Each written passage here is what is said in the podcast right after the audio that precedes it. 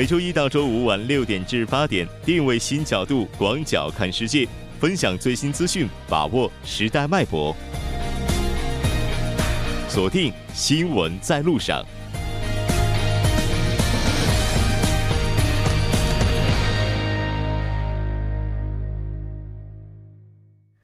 好了，欢迎回来，这里是正在为您直播的 TBS EFM 调频一零点三新闻在路上。稍后第二部节目当中将为您带来《半岛之外》、首尔新生活以及听首尔。那接下来是广告时间，广告过后马上回来。关注半岛之外事态走向，传播全球动态新闻声音。半岛之外。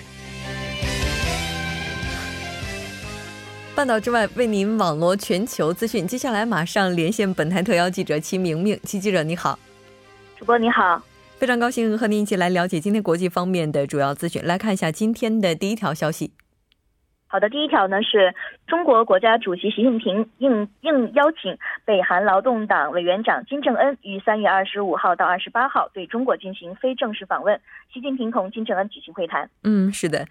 这次应该说，中国国家主席习近平也是对金正恩表示了热烈欢迎。来看一下，是的，在会谈当中呢，习近平主主席代表中共中央对金正恩首次访问中国表示热烈的欢迎，对金正恩在中共十九大后就电贺他再次当选中共。中央总书记、就任党中央军委主席表示感谢，还表示此次来华访问呢时机特殊，意义重大，充分体现了金正恩对两党两国关系的高度重视，并对此高度评价。嗯，我们来看一下这次会谈主要涉及到了哪些内容。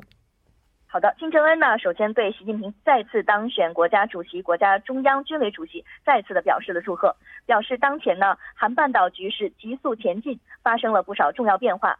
从情义和道义上，也应该及时向习近平总书记同志当面通报情况。而习近平也指出，中朝传统友谊呢是两党两国老一辈领导人亲自缔造和精心培育的，是双方共同的宝贵财富。还表示，双方多次表示要把中朝传统友谊不断的传承下去，发展的更好。这是双方基于历史和现实，立足于国际地区格局和中朝关系大局做出的战略选择，也是唯一的正确选择。嗯，是的。金正恩表示呢。对，您请讲。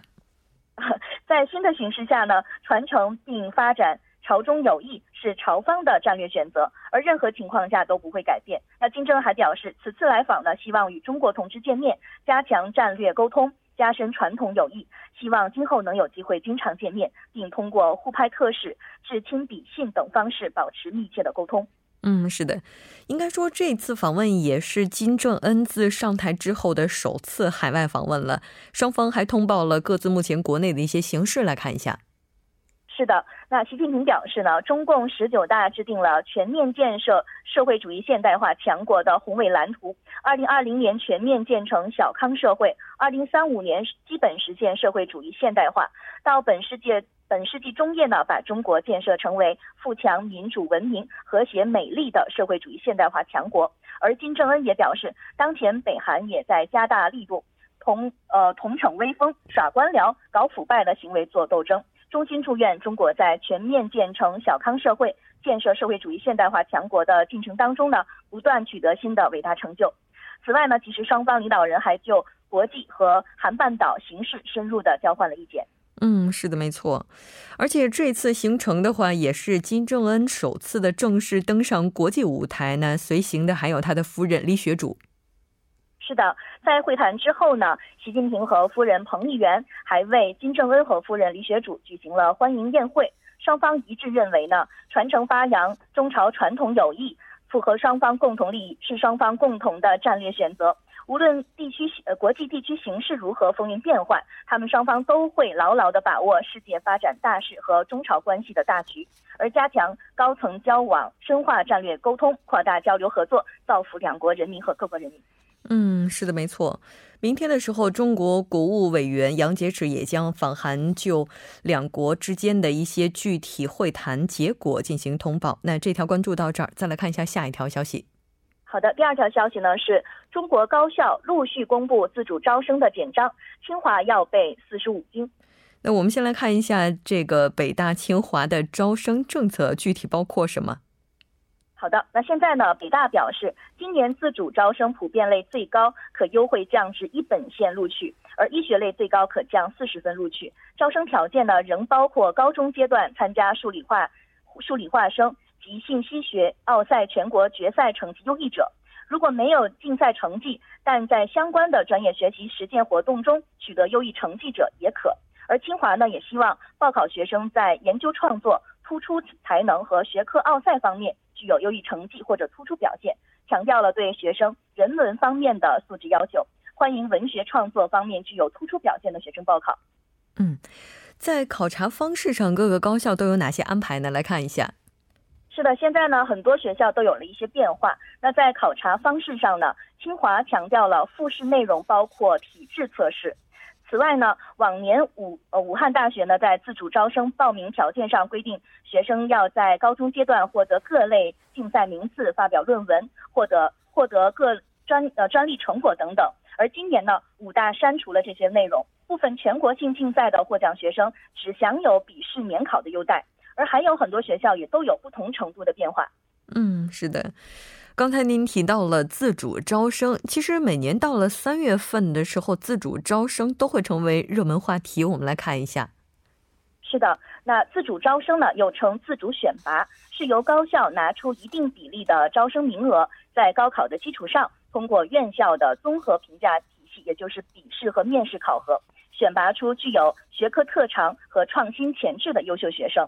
那最终获得拟录取资格的考生呢，在高考成绩达到院校标准时，可在高考录取中享有一定的投档及专业录取优惠。嗯，是的，没错。中国的高考是在六月份，所以到目前三月份的话，应该说已经是正式进入倒计时了。我们再来看一下今天的下一条消息，来自日本。好的，那安倍拟于四月十七到十九日访美，美日首脑十八日可可能举行会谈。嗯，那这次会谈可能会针对哪些问题进行探讨呢？据了解呢，美日双方呢将在此次会谈当中就当前的国际热点问题交换意见，并有望达成一致，以便在四月末的南北首脑会谈以及五月末的美北首脑会谈中保持同步。那安倍呢是在二十六号的参院预算委员会上称，要在美日首脑会谈上提及北韩绑架日本人事件对日本造成的伤害。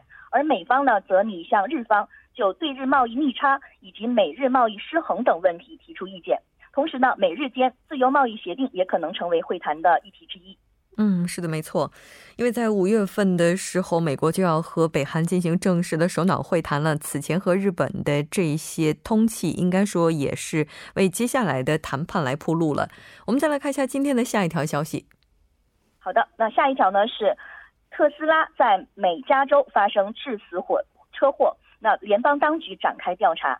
嗯，我们来看一下跟这起事故相关的具体情况。好的，据报道呢，二十三号，一辆特斯拉电动汽车在高速公路上行驶时撞上了公路的护栏后起火，并被后方两辆来车撞上，一名三十八岁的男性在此次事故中身亡。随后呢，两名调查人员也到事故现场调查。检查问题包括撞击后着着火、车辆安全离开事故现场的步骤。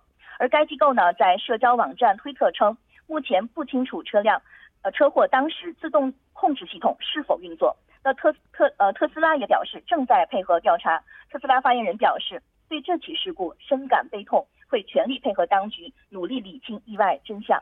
是的，没错，因为这个意外的真相对于接下来的发展而言也是非常宝贵的资料。我们再来看一下今天的最后一条消息，简单了解一下。好的，那特朗普终止对利比亚移民保特殊保护，限期一年离开。嗯，是的，那应该说，在目前的话，这也是特朗普政府近期的一次新的举动了。此前呢，已经有大概二十五万多名的萨尔瓦多人、海地人、尼加拉瓜人，在美国政府的优先打击非法移民政策下，失去了保护者的身份。我们好的，今天因为时间的关系，就了解到这里。非常感谢其记者，下期再见。好的，再见。稍后来关注一下这一时段的路况、交通以及天气信息。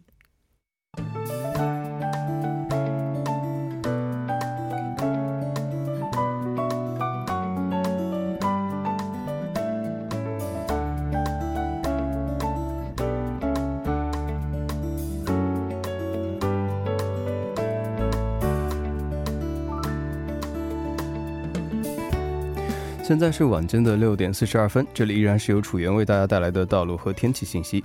让我们继续来关注一下这一时段的路况信息。在彭塘水西路金坛大桥方向，水汽车库至滩川一桥的附近。青潭大桥南端至北端是由于晚高峰的关系出现了拥堵，相反方向青潭大桥北端至南端路段由于车流的增加发生了交通停滞。下一则路况来自于奥林匹克大路河南方面信州大桥至蚌花大桥的一车道上面之前发生的交通事故，目前已经得到了及时的处理，道路恢复正常，您可以放心通行。下面是一则道路临时管制消息。圣水大桥的北端至南端的区间，由于车辆桥梁清洁作业的关系，单侧的三车道上面的一个车道会进行部分的临时管制。管制时间是从今晚十点开始，直到明天早间的六点截止。还请各位车主朋友们参考以上信息，提前变道行驶。好的，让我们来关注一下天气。明天全国大部分地区以多云为主，中部地区的早间以及南部地区的午后将会有阵雨。气温相比今天稍微有所下降，但是和往年同期平均气温相比略高，昼夜温差依然比较大。还请各位听众朋友们注意适时增减衣物，谨防感冒。来关注一下首尔市的天气情况。今天晚间至明天凌晨阴，最低气温十度；明天白天局部多云，最高气温十八度。好的，以上就是这时段的道路和天气信息，我们稍后再见。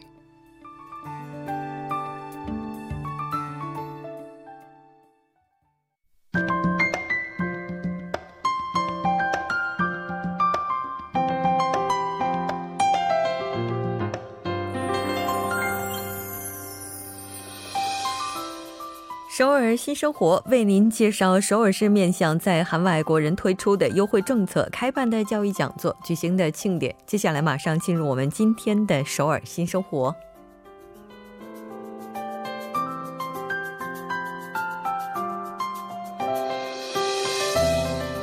来看一下今天的第一条消息。第一条消息是非营利民间团体的韩国移民女性人权中心。为了保护韩国内的结婚移民女性，将在四月份以及五月份开设预防性暴力咨询员的培训教育课程。这次课程的时间是从四月十三号开始进行到五月二十六号，具体是在每周五、周六，从上午九点钟开始进行到下午六点钟，内容包括。那以结婚移居民为对象进行预防性暴力的相关课程，在课程结束之后也会授予性暴力咨询员结业证。课程的申请日期是截止到四月六号。如果您参加这次教育的话，会产生一定的教育费用。更加详细的信息，您可以拨打电话零二三六七二八九八八。零二三六七二八九八八进行更加详细的咨询。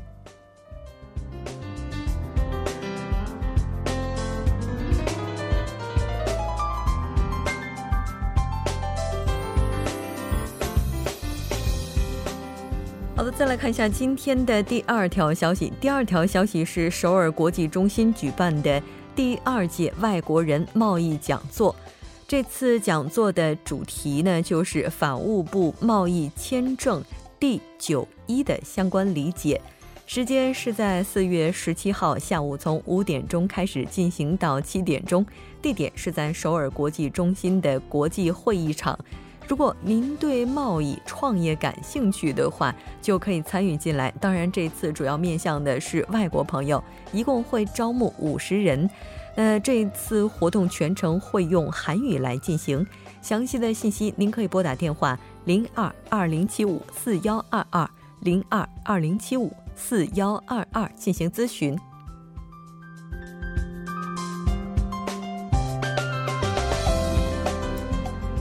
好的，再来看一下今天的最后一条消息。最后一条消息呢是道峰区健康家庭多文化支援中心提供的。韩国社会适应教育之参观我家附近的政府机构系列活动，这次呢活动时间是在四月四号星期三下午从两点钟开始进行到三点钟。对象呢是结婚移民女性，一共会招募十五人。那当然，你也可以和自己的配偶或者是婆婆一起来参与。但如果是这种情况的话，需要提前和相关的负责方进行联系。地点是在道峰区的居民会馆一楼。那这个这个地方进行集合，集合的时间是在一点十五分之前。集合完毕之后，一起移动到道峰区育儿综合支援中心、道峰女性中心。呃，我们来看一下这次活动的内容包括什么？那包括介绍道峰区育儿综合支援中心会员卡的使用方法、玩具租赁。那也可以来参观道峰女性中心，了解相关的项目，并且也可以来了解跟就业支援有关的服务内容。当然，如果您需要来到这儿的话呢，需要准备的物品包括个人的公交车卡。咨询电话是零二九九五六八零零零二九九五六八零零。好的，以上就是我们今天首尔新生活的全部内容。当然，也希望这些信息能够带给大家的首尔生活更多帮助。稍事休息，马上为您带来我们今天的听首尔。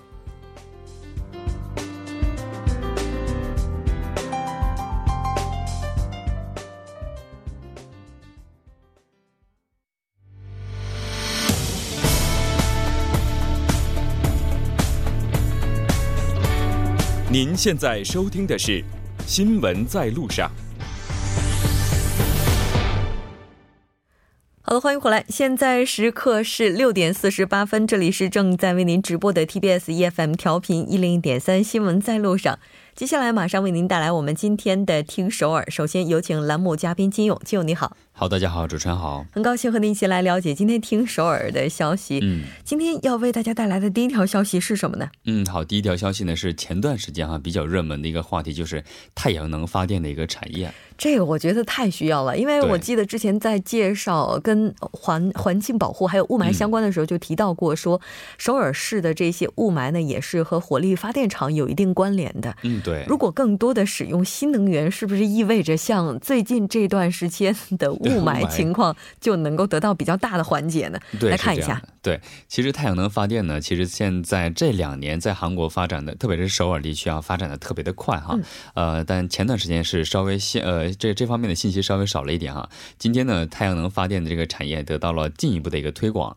呃，据了解呢，首尔市表示呢，在呃将在首尔市呃如果要建造十万平方米以上的建筑物的时候呢，嗯，你这个建筑物的整个使用能源的百分之十六的话，必须是新能源，嗯，而且这个百分之十六当中的一部分呢，必须要是这个太阳能发电的。嗯，其实这个应该说是提出来的一个硬性的标准，但从客观上也是保护了环境，是吧？对对对。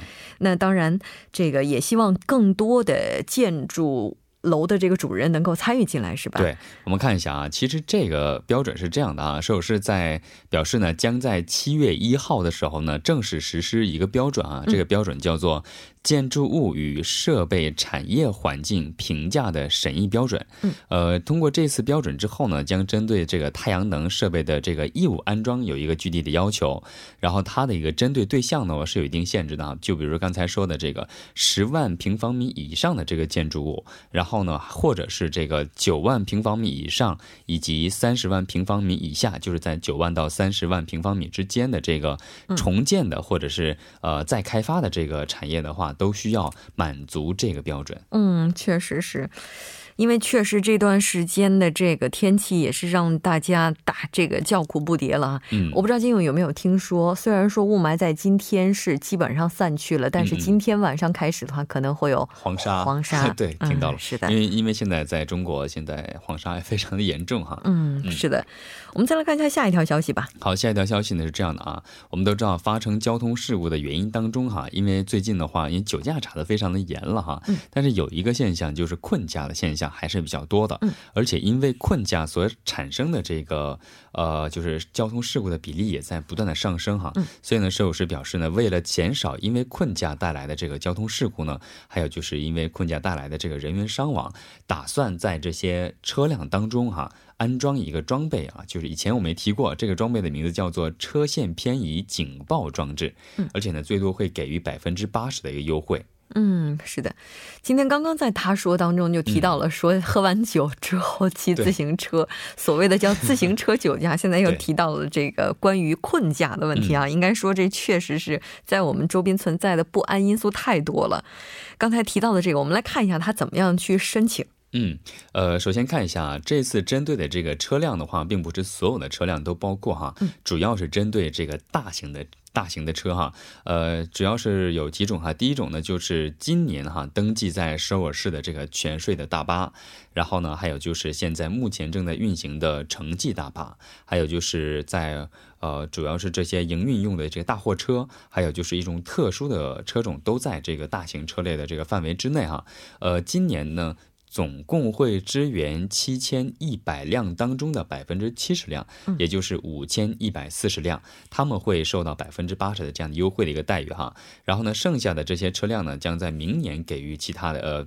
给给这些资资金上的一些帮助哈，嗯，呃，据了解呢，这次呢资金投入呢达到了二十亿九千万韩币，哇，呃，据了解呢，每每一台车啊安装这个设备的话，其实也不是非常贵的哈，嗯，其中的百分之八十是给予报销的，然后呢，申请的时间呢是从下个月开始，然后呢，需要根据自己的车的这个种类哈，他们都有自己的一些呃车的这个种类的一些协会哈，通过他们呃通过一集体申请，这样的话会更好一点。嗯，确实是，这个我们知道，首尔市其实就是为了预防困驾，它是有很多可以休息的地方。对对对。最怕的就是很多司机朋友就勉强的让自己去开车，其实。勉强这个过程本身就会让我们就面临很大的一些安全问题，是吧？对，而且我们在路上，我们就会发现啊，其实呃，不管是这种大车还是小车啊，都有一定的就是伤害对方的一些概率哈。但是在特别是这种大货车的周边的话，特别是我们以前以前开车的时候经常说哈，在特别是高速公路上，也尽量要远离这样的大车，因为什么呢？因为不是说他们肯定会的概率会大一点啊，因为他们的呃，比如稍微一个碰撞，对于这些小车来说都是非常严重的。而且大货车的这样的一个长途运行的概率也会比较大一点，所以在困驾的概率会大一点。我记得之前的话就发生过一起非常严重的灾难，就这个灾难就是这个车祸的现场，就是一个大型的客车就直接冲到了一个小货这个小型轿车的上面，对，并且也是把周边车道上的车也都是殃及了哈。嗯，对对。所以每次的话，我们不要等到事故发生之后才去注意这些规定，那也希望相关已。经制定出来的这些规定能够被有效的遵守。嗯，这条先了解到这儿，我们再来看一下下一条消息吧。马上到了雨季了，快。对。呃，其实这两天的时候，我们能感觉到啊，就是雨空气当中潮湿的气氛会越来越重哈。其实夏天的时候，雨季的时候，是人们有的人很开心哈，因为潮湿的话可能会对皮肤好一点。